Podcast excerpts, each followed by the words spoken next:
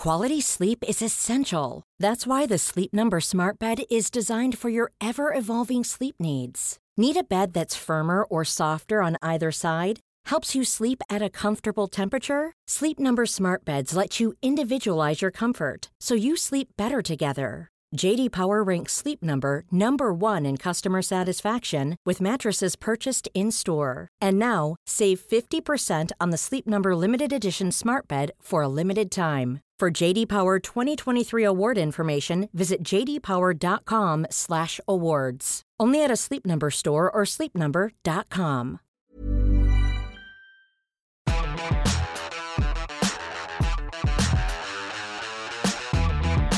This is the Unplayable Podcast. On today's episode, we cross to Lisa Sthalekar in the UK to preview Australia's Women's World Cup semi final, chat to the GOAT, Nathan Lyon, about his county stint and new modelling career, and recap South Africa's huge win over England in the second test at Trent Bridge. But we start with Lisa Sthalekar over there in Bristol. Lisa, Australia through to the World Cup semi final. They're going to take on India on Thursday night.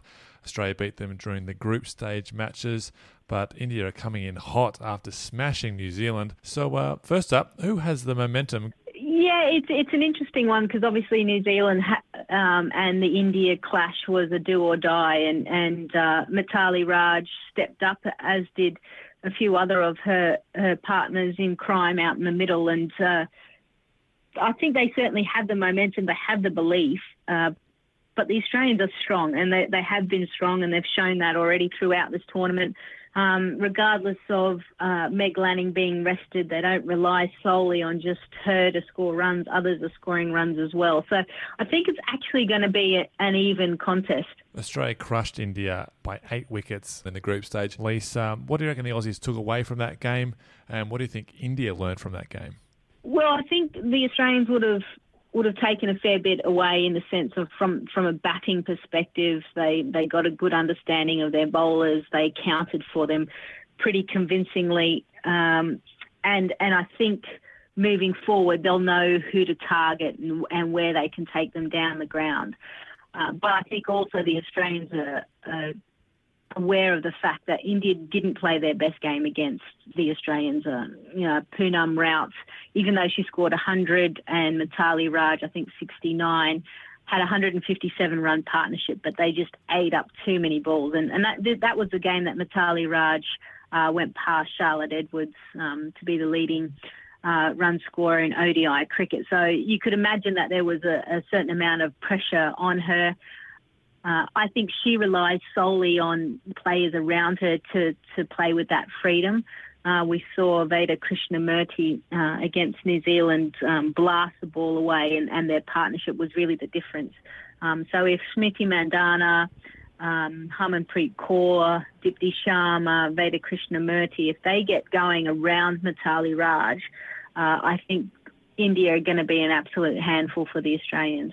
You touched on Meg Lanning missing uh, a couple of games. Lisa, what are you hearing about her chances of playing in the second semi final against India? She, she missed the last game against South Africa. If she doesn't play, how big a loss will that be for Australia? Can they win without her? Well, firstly, I, I would imagine that she's going to play uh, the semi-finals. Uh, in her her mind, two more games to go. Um, no surprise that she was rested against South Africa. I think they're taking all the precautionary measures that they can. Um, if she wasn't to play, sure, it would be a big loss, but I think this side has already shown that they can play some decent cricket without her. Yes, she's, you know, despite, um, I think, two innings short of everyone else, she's, I think, within the top five or six run scorers of the tournament. So she has got that massive impact with the bat. Um, but the Australians can certainly look to others within the team to do that. Uh, but like I said, I think she'll play. There, there's no, there's no way she would miss this opportunity, and even if she's 50% um, fit, she'll play. What about long term, Lisa? How much damage is this shoulder injury causing? Is she in any danger of missing the Ashes that are later on this year? Well, they're pretty tight lipped about all of that. Um, but just looking at at um, how heavily strapped it is, uh, it's starting to be noticeable with the shots that she's playing. She's taking her right hand off the bat to complete the shot, or you know she's kind of limiting what she's doing um, because of it. So I would expect that uh, surgery is probably um, going to happen. When that's going to happen, I'm not sure.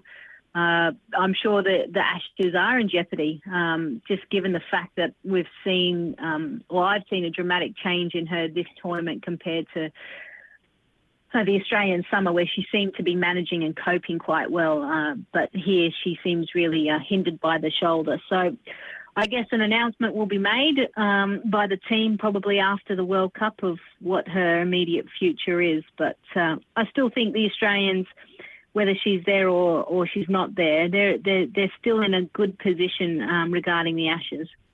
Yeah, well, one of the real pillars of the Australian batting order in the World Cup has been Ellyse Perry.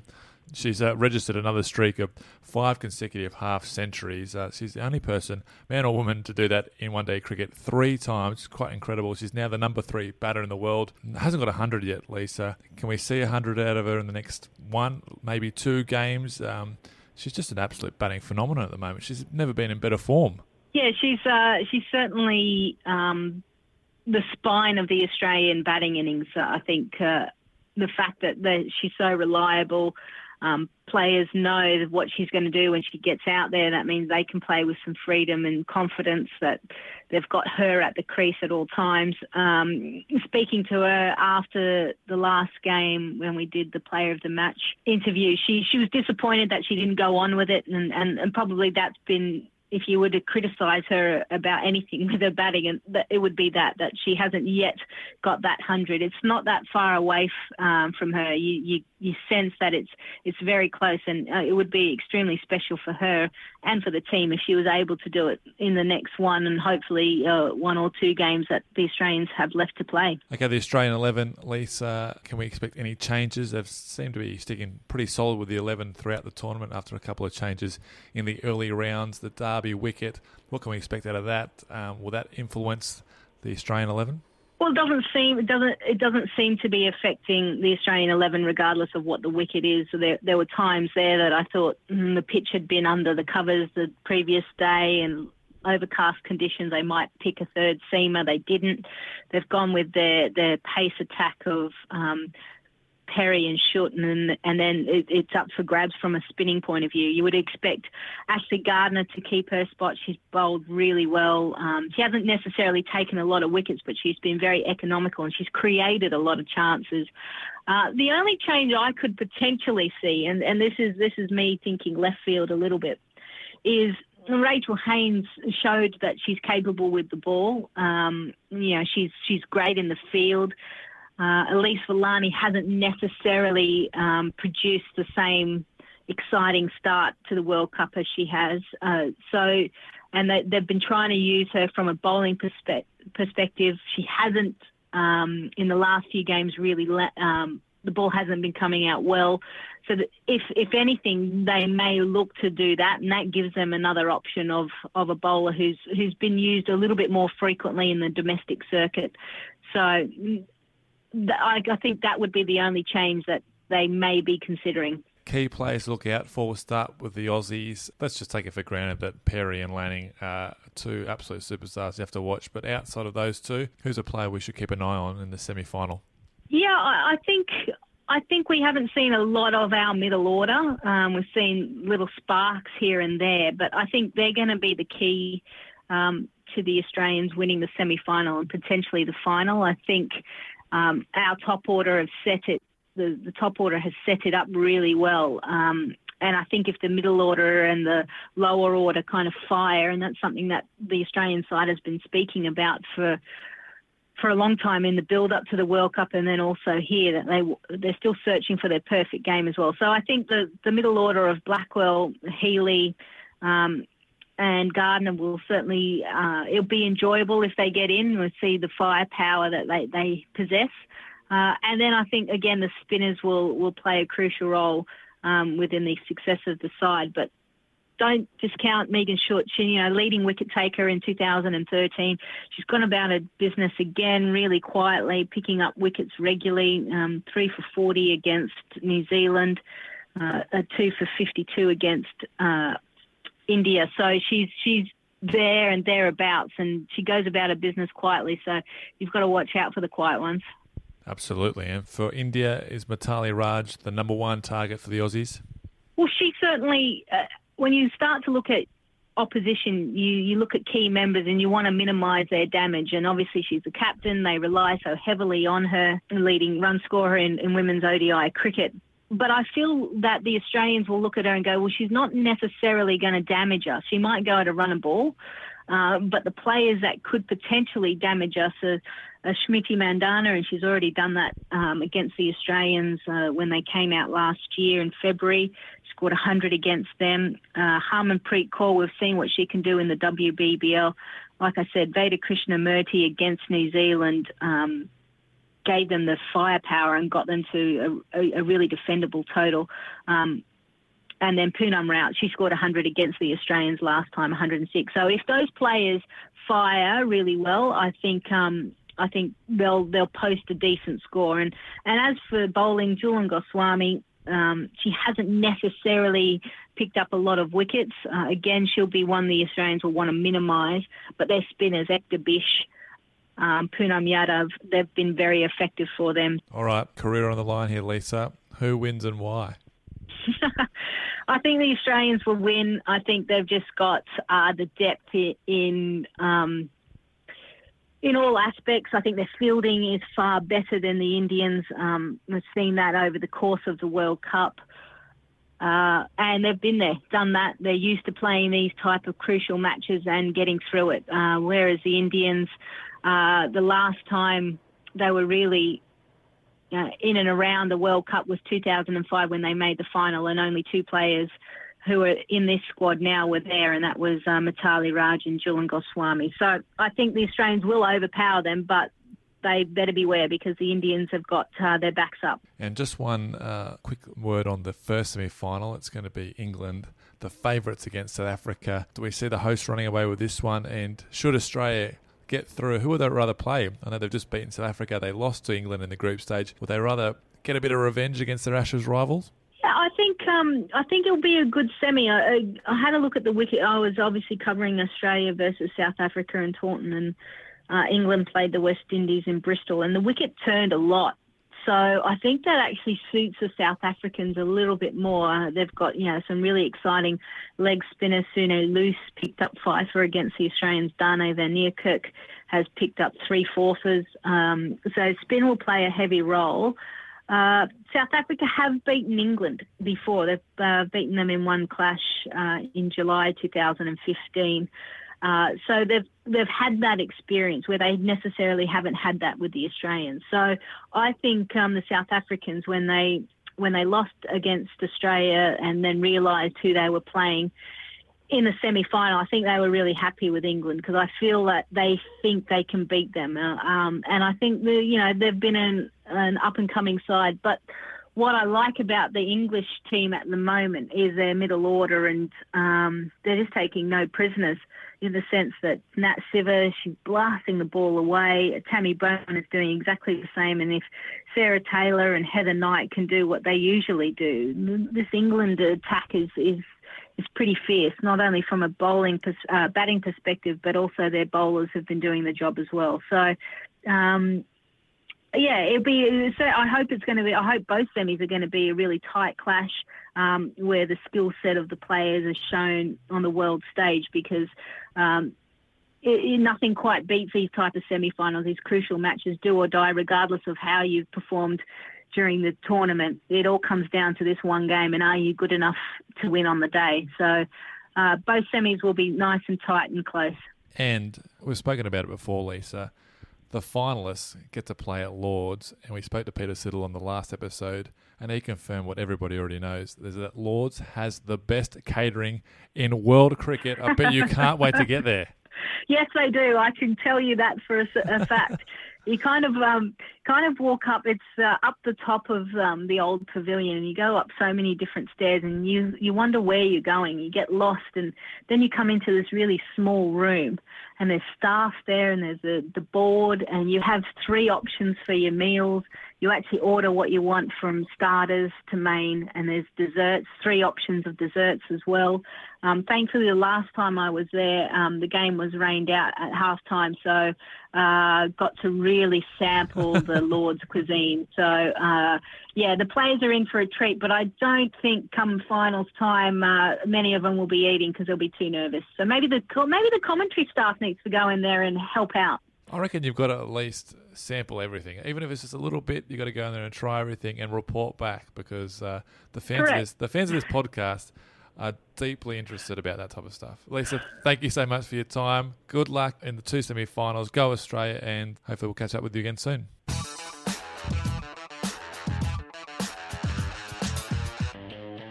Nathan Lyon, thanks for joining us, mate. Uh, how you been? You're in New South Wales pre-season right now. What is a pre-season like for a cricketer? Uh, thanks for having me, mate. Uh, first pre-season uh, of my career, actually. Mm. So um, yeah, I've been very lucky and very fortunate enough to skip the pre-seasons, but uh, I've been a part of it for a couple of weeks now. It's uh, been pretty painful here and there, but it's been pretty enjoyable as well. So you've been in the gym throwing a bit of ten around, mate, getting a bit stronger. Yeah, I actually might be able to wear the singlet this summer. so um, hopefully Mitch Starc will uh, will give me permission to wear the singlet, but uh, who knows? So you spent a bit of time in England playing for Worcester. How did that deal come about, and what was your time over there like? Uh, yeah, so I spent uh, four weeks over at Worcester playing with the, the boys over there. Um, simply come about. I was sitting at home and big John Hastings uh, sent me a text message saying, uh, "Are you interested in playing some county cricket while I'm part of the Champions Trophy?" Um, so I, I, wrote back, "Yeah, yeah, definitely. Um, obviously need need a little bit more information, but uh, definitely keen." So uh, fortunate enough to be able to get a deal over there with the with the Pears, and uh, I was able to play four countyship games and, and one one day game, which was a, a, a great experience, I guess. And how is it different from Shield cricket? County cricket, uh, there's a lot of more teams and divisions. How does it compare to Sheffield Shield? I, I still believe Sheffield Shield cricket's probably a, a, lot stronger than, than the county cricket. That's probably pure the fact that uh, you, have got your best players playing playing state cricket uh, here in Australia, where um, with a lot more teams, you get a lot more different variety of players playing and getting a, getting an opportunity to play, which is also a positive thing for uh, England cricket. But uh, I believe the Australian setup is uh, is is the best in the world. Um, you're playing on world class venues more more likely than not. So, uh, but over but but I, saying that, I really enjoyed my time over in England. Uh, the wickets were quite slow. Obviously, it's the start of the season, so it wasn't much spin there. But uh, it was a good opportunity to go over and learn from a from a new coach under Steve Steve Rhodes. Um, so I, yeah, I really enjoyed my experience. Lots been made about the Duke's ball and how it swings and seams a bit more, but for a spinner, what's the comparison between that and a Kookaburra ball? Uh, pretty similar, really. I think every ball from a spinner is pretty similar. If you can grip it and, and try and spin it as hard as you can, then then you're winning the battle. Um, the Duke's ball seems to uh, be a tad tad slippery, I guess, with the with the new rock. But uh, as soon as that lacquer wears off, it's uh, it's a pretty nice ball to bowl with over there, the away captain can elect to bowl first, sort of a new thing in the past couple of seasons. What are your thoughts about that? Is that something you'd like to see introduced in Shield cricket? Uh, yeah, that was my first uh, experience with it, and to be fair, I, I didn't didn't mind it. Um, I suppose rock, rocking up to the ground, you kind of knew uh, by looking at the wicket what you're doing. So, uh, which is a, which can be a, a, positive thing, can take a lot of nerves out of the game, I guess. But uh, it also um, brings the game to a pretty uh, a fair starting point um, where you can play at different venues around the world where um, the pitches can be friendly for either batting or bowling first, and and guys and it can be pretty well toss dependent. So uh, I don't I don't mind the um, no toss rule, but. Uh, yeah, I think I need to experience it a couple more times before it comes into a international standard. You played the four games over there uh, in one one day, uh, and you played in Division Two there's been a bit of talk about that maybe coming into Test match cricket about having two divisions now that Afghanistan and Ireland have become ICC full member nations. Uh, I don't know how it's going to work. There might be eight teams and four or six and six split with promotion and relegation. Is that something you'd you'd be a part of? Get on board with that? To be honest, to be honest with you, that's the first I've heard about it. So um, it's it's got me from a little uh, surprise, I guess. But uh, um, I'm, I'm all for Test cricket staying as, as it is. I know Afghanistan and Ireland jumped on board now, which is fantastic, and I think they, they deserve the right to play the, against the best teams in in, in the world. Um, so it's it's just uh, providing new challenges challenges for uh, everyone who plays uh, international Test match cricket. So uh, it's uh, exciting times, but um, yeah, hopefully we can just stay up top of it and we won't have to worry about Div two. Uh, what about uh, your biggest learnings over there? You only had those the four weeks and the four matches, but is there anything you took away from there? Uh, yeah, I've taken a few things. Especially went over there with an open mind. Especially li- uh, listen, listening to the English and the way they uh, actually went about the game and how they think about the game as well. So. Um, learning learning off those guys, um, being um, willing to listen and uh, learn from them, I guess. Uh, so it was uh, some really good cricket discussions you know, in and around the change rooms. Um, the uh, Worcestershire coach has played, I think, about nine Test matches for England. So it was uh, good hearing some good old stories against uh, the old Ashes rivals, especially with the Ashes coming up this summer. So yeah, it was good fun. You played against Sussex, one of those four games, and Big Vernon Philander, the South African quick, was uh, was one of your opponents, and he's playing against England now in the Test match series over there. Complete turnaround in the second Test from the first Test at Lords. Can you sort of ex- explain what happened there? Is it Faf just coming back in? Uh, is it different conditions? Been a, such a role reversal for the, the two sides. Uh, I think it's a bit of both. I think um, with Faf coming back in, you get that a uh, lot more probably calm head and uh, in around the team, uh, and obviously he's a, one of the world class batters as well. So I think having Faf come back into your lineup gives you a lot more support in that middle order. How about Hashim Amla? He's just like a bottle of wine, isn't he? Getting better with age. Uh, you've bowled a fair bit to him. I mean, how good is he? Uh, he's one of the best batters in the world. He's definitely, personally, he's one of the hardest guys to bowl to. Um, it, has been always been a privilege to play against him, that's for sure. But uh, he's always one guy you look at and goes, I, really, really would like that wicket. So uh, he's uh, definitely uh, a world class batter. He's definitely uh, piling on the runs at the moment. So um, hopefully he can keep doing that against the English and come February, I think he hopefully runs out a bit of luck and and some less runs. What about him makes it just so difficult to bowl to? He's just so composed. Uh, nothing gets to him. Um, he's just he knows his game inside out. He knows where the shots he wants to play and the, and the timing of them. So uh, he's just a, a world class batter and the best probably going around. I reckon. Is he right up there with the toughest you've bowled to? Uh, yeah, yeah, he's definitely up there. He'd be definitely up there in top five I reckon. So um, yeah, he, I've got high high praise for Hashim. Yeah, Quinton de Kock have moved him up the order to number four. He's been so successful at number seven, bit like Adam Gilchrist back in the day. Not quite there just yet. But do you think that's the spot for him in the middle order, or would you prefer to see him down the order and just unleashing when the team's in a good spot? Yeah, I think it says a lot about uh, the style of cricket they want to play. They want to score some run, uh, quick runs. Um, he, he's another world class batter. He's uh, getting getting better and better after each Test match. So um, Quinton's uh, is one talented guy, and especially we saw him in the summer here last summer how how destructive he can actually be. So batting four um, behind Hashim in front of Faf's not that bad, I don't think. Um, gives him an opportunity to go out there and score some big runs. He's had uh, a reasonable Test match this Test match, so um, it's yeah, it's going to be interesting to see how he goes. Right, the big thing this summer is the Ashes. Gaz Australia's played England seems like a lot in the last four years. Uh, Ashes series and plenty of one days. Are you pumped up already? Uh, yeah, yeah. It's hard. It's hard not to uh, think about it everywhere you go. Someone's asking you about the Ashes, or or you hear talk about it. It's um, it's a series that you always want to play in. Um, as a kid growing up, you want to play in the Ashes series, and we've been lucky enough to play in three now. Uh, lost two, won one. So I hope we're looking to uh, even that back up. And um, but here at home, it's uh, it's unbelievable. Last time when they were out here, we won five 0 but it was just uh, the aura around the, the whole of Australia. Anywhere you went, you people were, would supporting you back and they were cheering for you, especially with uh, big Jono running in. Um, but uh, so that's up with my favourite series I've ever played in. But uh, yeah, the Ashes is phenomenal. Yeah, every sporting team wants to win every game they play. But when you come to an Ashes series, especially the one coming up in this summer, do you look at it and go, righto, 5 0? we're going we're going for five 0 uh, You have to approach it that way, um, but then you got different conditions. You've got weather that comes into, but uh, you just need to go out there and play positive. Um, but really, we need to look at the first ball, the first hour of the first session of the Test match, day one in Brizzy. Um, that sets up our, our summer. That that first day sets up our summer. So Um, you get plenty of opportunities. There's going to be a roller coaster ride. Uh, there's going to be some ups and some downs, but we've got to just make sure that we've got the momentum we can win the big moments in the test matches. I'd identify them ASAP and then then uh, put the right foot forward. Um, but one thing we've got to do this summer is make sure we're enjoying our cricket. Uh, when we enjoy our cricket as the Australian cricket team, we we tend to play a positive and fun brand of cricket. You're going to be the most capped player in the team. You are now, but in this in the 2013 series, there are a couple of people ahead of you. Now at 67 caps, 69 after Bangladesh.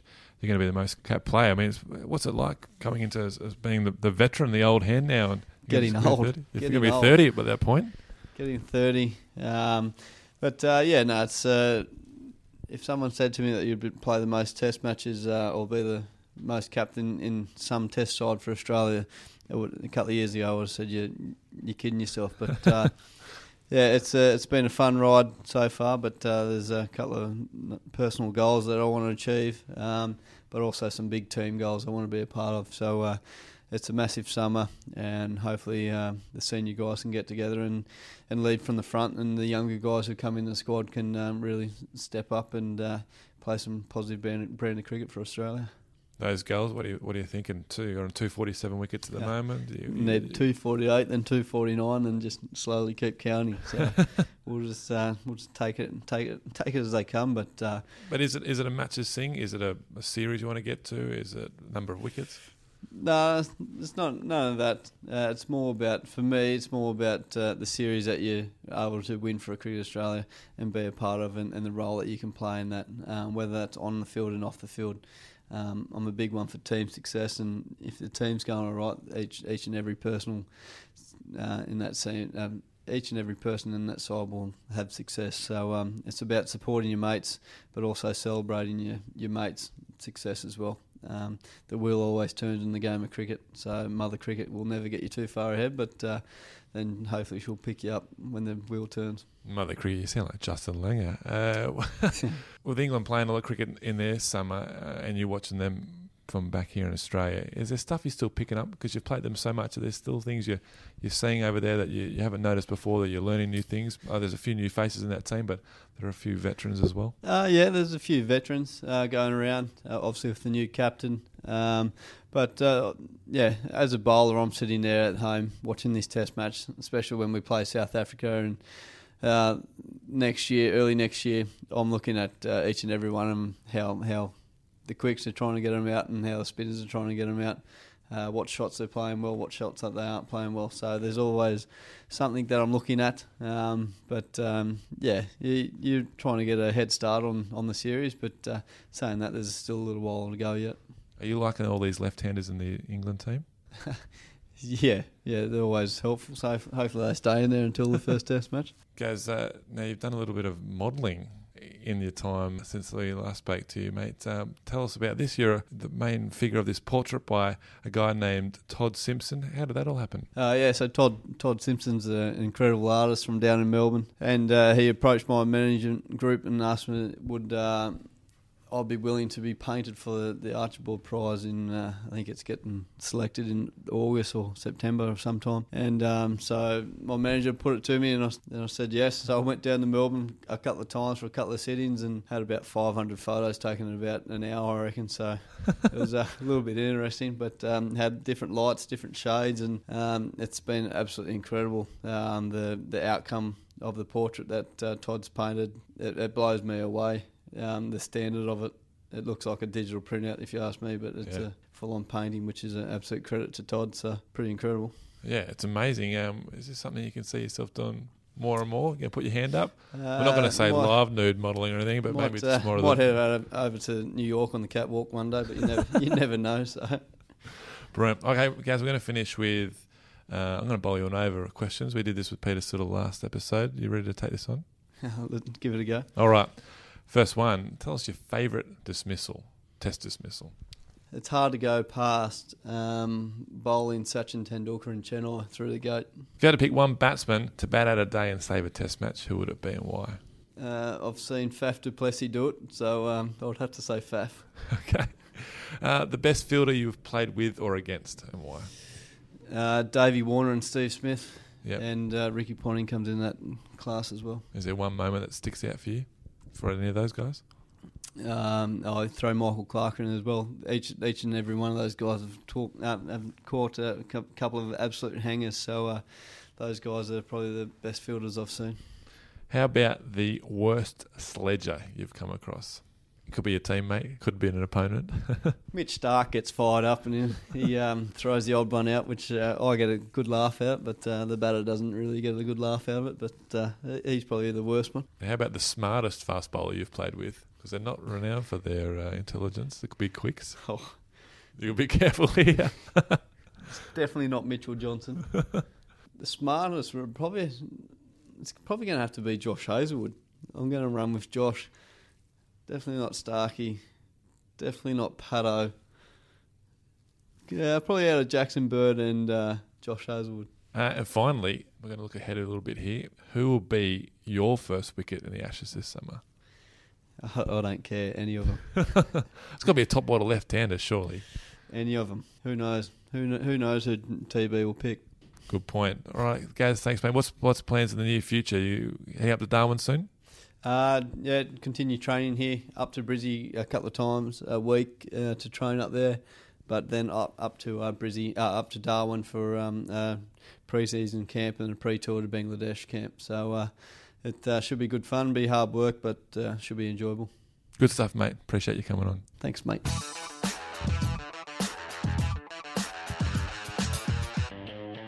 We're going to finish with some top order news, and we welcome back former chief news cricket writer Malcolm Conway. You've had a couple of weeks off. You look refreshed. Oh, thank you, mate. Delighted to be back and uh, a lot to talk about. We've got a lot to talk about. We're going to start with the ongoing pay dispute. Now, both parties, the Australian Cricketers Association and Cricket Australia, met last week. They're meeting again this week. Both CEOs are now heavily involved. Apparently, good progress has been made, Mal, and hopefully not long to go. Yeah, very encouraging. Um, apparently, there was uh, good progress last week, and uh, the meeting's uh, starting again on Wednesday. So um, we're looking forward to that continuing, and hopefully this will all be sorted out, and we, we'll be talking about s- soon as the cricket. Well, let's go on to the cricket. And South Africa, they rebounded against England at Trent Bridge. Uh, a stunning 340 run win to level the series at 1 all. England was set an impossible 474 to win, uh, and they were bowled up for just 133. They lost their 20 wickets in the match in 96.1 overs. Put that in uh, uh, perspective. South Africa's first innings was 96.2 overs. This is the third time in the past 30 years that England haven't faced 100 overs in a Test match at home.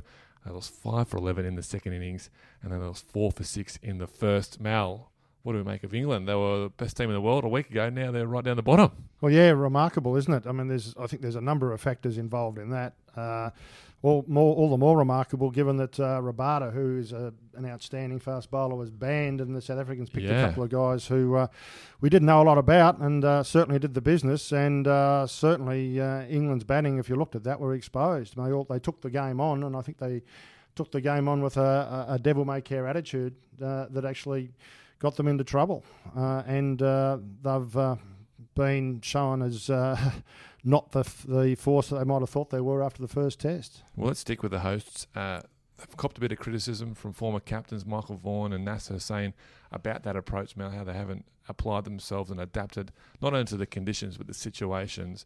Uh, their one day team is known for just going hell for leather and attacking from all positions.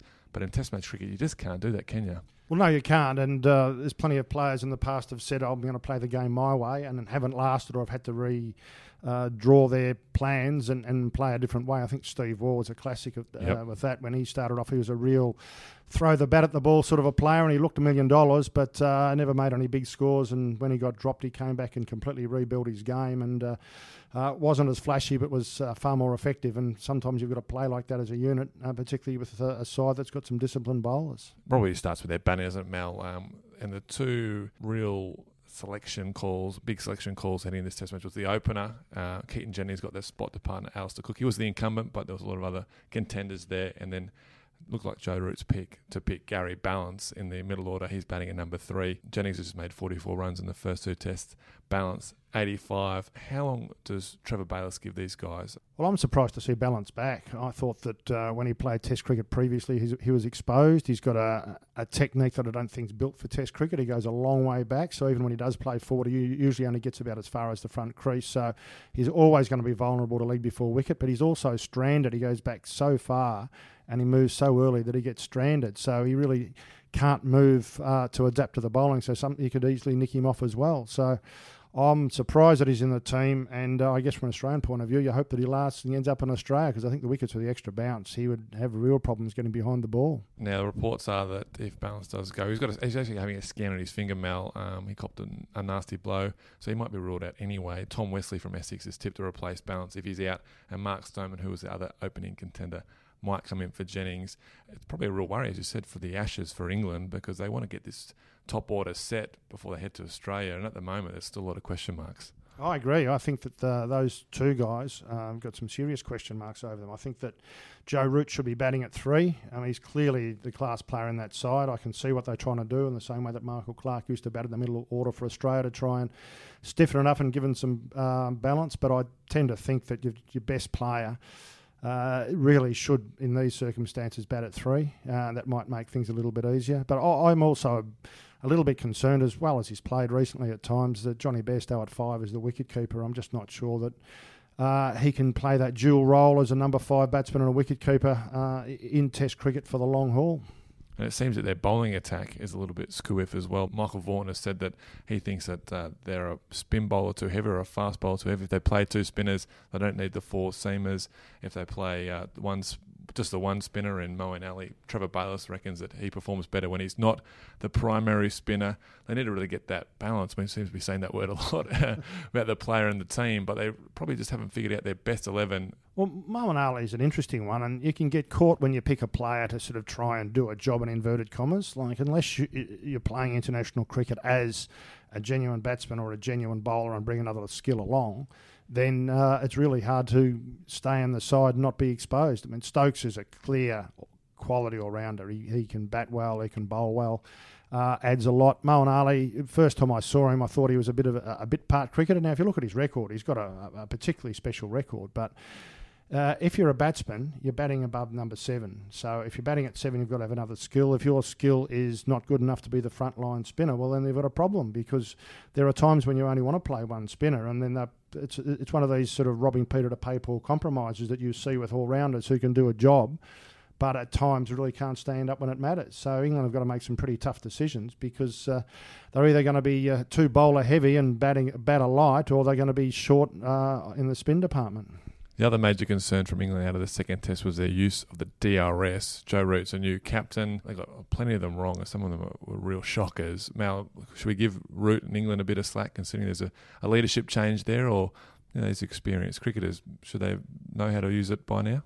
Well, these guys have played a lot of Test cricket. You don't become captain of your team unless you've played a fair bit of cricket, um, with the, very rare exception through the history of Test cricket. So I would have thought that uh, if uh, you're out there in charge and you're relying on a wicketkeeper um, who's in line, then you should be making some pretty reasonable calls. Mm. unless uh, Root took absolutely no notice what was going on as a player and then suddenly has had to take notice as a captain. But I also think you'd have certain team parameters about how you're going to follow, uh, going to uh, follow the DRS uh, to make it work for you. I mean, the Australians had a, a, few problems at various stages. I think most teams did, but I just don't think there's any stage in the modern era where it's such an important part of the game that you haven't got a clear plan as to what you're going to do, knowing full well that. Uh, the, there's um, the umpire gets the benefit of the doubt in terms of the decision, so you have to be pretty confident with what you're doing to uh, to be able to get a DRS decision in your favour. For the visitors, what a rebound, Mal. They were absolutely thumped at Lords. They've come back here and smashed England by 340 runs. Two big changes to that team. One, Faf has come in. Rabada is out. They, have, they barely miss Rabada, who's one of the best bowlers in the world. But Faf, he just makes them a well drilled unit. He's such a general out there. They look like a completely different side. Oh, totally. I think he's the major difference in this whole match. I think he's a guy who's uh, a strong, experienced cricketer. He's one of those guys who isn't a particularly talented player, but he's he's been able to work his game out not only for himself but for his team, and uh, and he does give strong, sound, clear leadership and uh, doesn't panic, uh, doesn't do anything flash, but just make sure that, that, that the team gets put in positions where they can uh, win from. And I think that he's made an enormous difference coming back into that team. And uh, I think that that actually highlighted the difference between the two teams in terms of the steady hand of of uh, Faf and the and the and the flashy hand of Joe Root. Like he made a fantastic seventy eight. He'd be batted at 100 miles an hour, but yeah. um, but he didn't go on and make the big score. And it looks like, as we discussed with England's batting, that the Root really has to make big scores for them to make an impact. And uh, I think he needs to have a bit of a look at uh, the way his opposition captain ran the game. And it was a real team effort by the Proteas. There were no centuries. Amla made twin half centuries. There was no bowler took a bag. The South African teams of the past have just been littered with superstars, and there's no AB de Villiers, no Dale Steyn, there's no Rabada in this Test match. I guess when they, a team puts in a performance like that, it just shows they're going in the right direction. And I think that's sort of a FAF's team. They're, they're, a bunch of workers. They all sort of put their shoulder to the wheel and they do what they have to do and they go hard. I think that, that it started from the toss when South Africa won the toss and batted in conditions which uh, Joe Root, the, the home captain, said they would have bowled in. I thought mm. that showed a fair bit of courage to, to do that, to sort of take the game on up front, as the South Africans like to say, and, uh, and really um, try and uh, sort of um, take control from the start. And they did. And, and uh, it was a tremendous performance by them. Vernon Philander, he was named man of the match. He claimed five wickets uh, in the match. He um, he was back to his bustling best. He's unbelievable bowler in helpful conditions. He also has two 50s and a 42 in the series to date. Mal, like I said, he, he in helpful conditions, Vernon Philander, it doesn't look like he does a lot, but he just does enough and gets the ball in the right areas more often than not he's got an impeccable length. So if you keep standing the seam up and hitting the seam, then chances are, particularly in a place like England, then the ball's going to do something. It only has to do something every so often. It only has to go a couple of centimetres over the course of about four metres, and you've got an edge. So uh, he's proved once again that you don't have to do anything flash. You just have to keep doing the same thing, keep asking the question, and uh, you're going to get the right answer. He's been a real bonus for South Africa because they've been able to bat him at seven, play the extra bowler. Um, and uh, and also sort of take wickets as well as make runs and help sort of prop up that sort of middle to lower order. And they made a, a batting change as well. They put de Kock at number four. He's in between Amla and Faf du Plessis. What do you make of that move, Mal? He's always been compared to, or recently been compared to Adam Gilchrist. That's a very tough comparison. but at number four, Gilchrist didn't bat in the top order all that often. What did you make of that move? Well, I can understand why they'd want to do it. I mean, he's a wonderfully talented cricketer, and he can really take the game on, and he can put you in a position where that if he can spend two hours at the crease, that the game is certainly running heavily in your favour. But I just think it's a massive ask for a wicketkeeper to bat at four. I mean, if you're two for 20 um, after a handful of overs and he's been out in the field for more than a day and has to come in and try to do the business uh, when he hasn't had the chance to put his feet up and the ball's still zipping around, uh, I just think if you look at Gilchrist, now Gilchrist was in a star studded side, but he usually batted at seven, so he had the freedom to really take the game on if that's what was required, or he could play a rearguard action with other batsmen who were left, and he played some of his best innings at number seven. Occasionally, he might have batted at six if they played an extra bowler on flat decks like they did in the West Indies in one series, but they didn't move him from seven because it just gave him the license to play the way that the game dictated, and he could really take the game away if he wanted to. And I just fear that it may overburden de Kock. They may not get the best out of him, uh, and it, it, could, in the long term, actually hurt South African cricket. And they've got a selection headache on their hands now with Rabada coming back. Selection headaches are always good to have, but uh, who do you think comes in for him? Faf's already said that Rabada will return. Just got to find out uh, a way to squeeze him into the 11. Well, yeah, I would have thought that uh, Duane Olivier, who sort of came in, would probably be the guy who would go out. I mean, he looks a handy sort of a bowler. He's sharp and he's got a high action, but I'd have thought that he would have gone and, and Morris probably would have stayed. I mean, the, the, South Africans are a bit like Australians in terms of producing fast bowlers. Yeah. They just keep bringing them in. I mean, if you watched some of the, the, way that Morris bowled in this Test match was outstanding. The ball he knocked Joe Root over with, with sort of the the outswinging Yorker that went past the outside edge and knocked over his off stump was just probably the ball of the match. Um, so um, they all stood up as quality cricketers, and uh, I think you get Rabada back. Um, goodness knows what's going to happen in the next couple of Test matches if they play well. And they've got a bonus with Maharaj, the left arm spinner. He's taken 10 wickets for the series now. Uh, South Africa have always had, like you said, great pace bowls, but they've always been a little bit let down in the spin department. But with Maharaj, he's had a tremendous start to his Test career. He has, and we saw when he played out here against the Australians that they actually uh, had trouble getting after him at times. That he, he bowls he, very smart bowler, doesn't do a lot with it, but very smart bowler who bowls good lines and lengths, bowls well to his field. And I think people tend to take him for granted a bit, and we saw that with some of the dismissals that he got. They looked like pretty soft dismissals because batsmen took him for granted. All right, the series goes to the Oval, one all. What's going to happen next, Mal? Give us a bit of a prediction. How do we see the rest of the series playing out?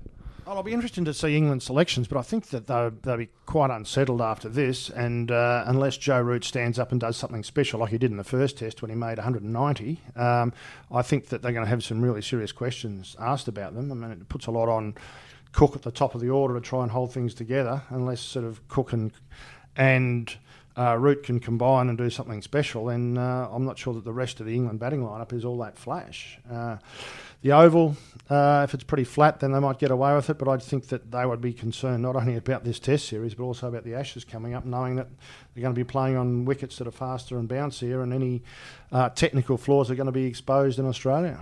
Oh, all right. We'll leave it there with England. Uh, in the subcontinent, India have named their and then their new coach, Ravi Shastri, he won the role, while Zaheer Khan will come on as bowling coach, and Rahul Dravid, he's going to be a batting mentor on away tours. Kohli was counselled, of course, and now it's up to him and Shastri to get along, Mal. Yeah, look, and I think that uh, Shastri's a pretty smart operator. I mean, he's been around for a long time, sort of uh, as a cricketer, as a commentator, as a vice captain of uh, of India. Um, I know him a little bit through his commentary role, and um, I think that he's a sort of guy who would read the situation pretty well. He He's uh, not going to be trying uh, trying to uh, enforce himself on the captain or anybody else. Would have thought. I thought he would have. I think he would sort of uh, have a feel for the way to approach things and and uh, not get in the captain's way. Let the captain do his job. So, I tend to think that um, Ravi will probably fit into that dressing room pretty well. Um, he'll be pretty relaxed um, and offer useful advice without. Uh, I don't think there'll be anything too startling. But once I think you get to that level, you just need someone who's more of a man manager than a than a, uh, a technical coach. So um, I think that uh, Ravi's well versed in Indian politics, and I think hmm. that uh, he'll uh, he'll probably do as well as anyone in that role um, uh, from uh, as a former Indian player. And in Colombo, we've got a cracking test match. Uh, Sri Lanka, they're 3 for 170, heading into day five, chasing 388 to win against Zimbabwe. Now, it's been a wonderful tour for Zimbabwe. They won the one day series 3 2, uh, and now they could win an historic test match. Uh, seems like Zimbabwe are slightly on the up, or maybe that Sri Lanka are in a bit of a transitioning period at the moment now that Angelo Mathews has stepped down. And it's been a couple of years since the likes of Sangakkara and Jayawardene have stepped away, but they really just haven't made those strides yet, have they? We shouldn't forget that it wasn't so long ago that Australia was in Sri Lanka and were completely humiliated. Yeah. Uh, yeah. So, uh, if you go back to uh, how Australia played in Sri Lanka, um, what only a year or so ago, uh, I'd be saying that um, that's a very good effort by Zimbabwe, having sort of watched the highlights and seen the spinners doing most of the damage. Um, uh, Herath got, and as you would expect, got uh, the lion's share of the wickets, but as often is the case, had to do a lot of bowling to get them. So very good effort by Zimbabwe. Um, yes, uh, Sri Lanka might be uh, a bit unsettled, obviously, with a change in captain and some, some poor performances. But Sri Lanka at home can be pretty hard work, uh, and uh, I'd be surprised if they didn't win this. I tend to think that another wicket or two and their spinners might run through them on the last day. But uh, good effort to take it to this point. point, and uh, I wonder if the Australians should watch a few highlights of how the Zimbabweans played the Sri Lankans at home. Very good. we're going to finish with one play it or leave it question, Mal. Game of Thrones is back. You're a Game of Thrones fan, Mal. You playing or leaving it? Uh, I'm not uh, big on the Game of Thrones, mate, I'm afraid. Well, that's it for today's episode. We'll be back next week, but until then, stay logged on to cricket.com.au.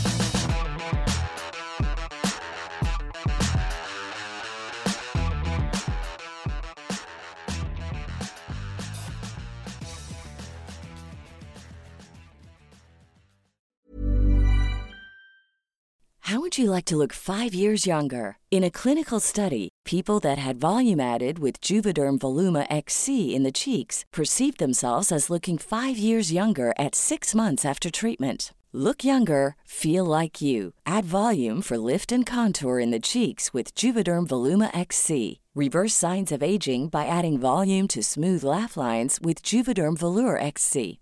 For important safety information and to find a licensed specialist, visit juvederm.com. That's J U V E D E R M.com. Not for people with severe allergic reactions, allergies to lidocaine, or the proteins used in Juvederm. Common side effects include injection site redness, swelling, pain, tenderness, firmness, lumps, bumps, bruising, discoloration, or itching. There's a risk of unintentional injection into a blood vessel, which can cause vision abnormalities, blindness, stroke, temporary scabs, or scarring. Talk to a licensed specialist to find out if it's right for you.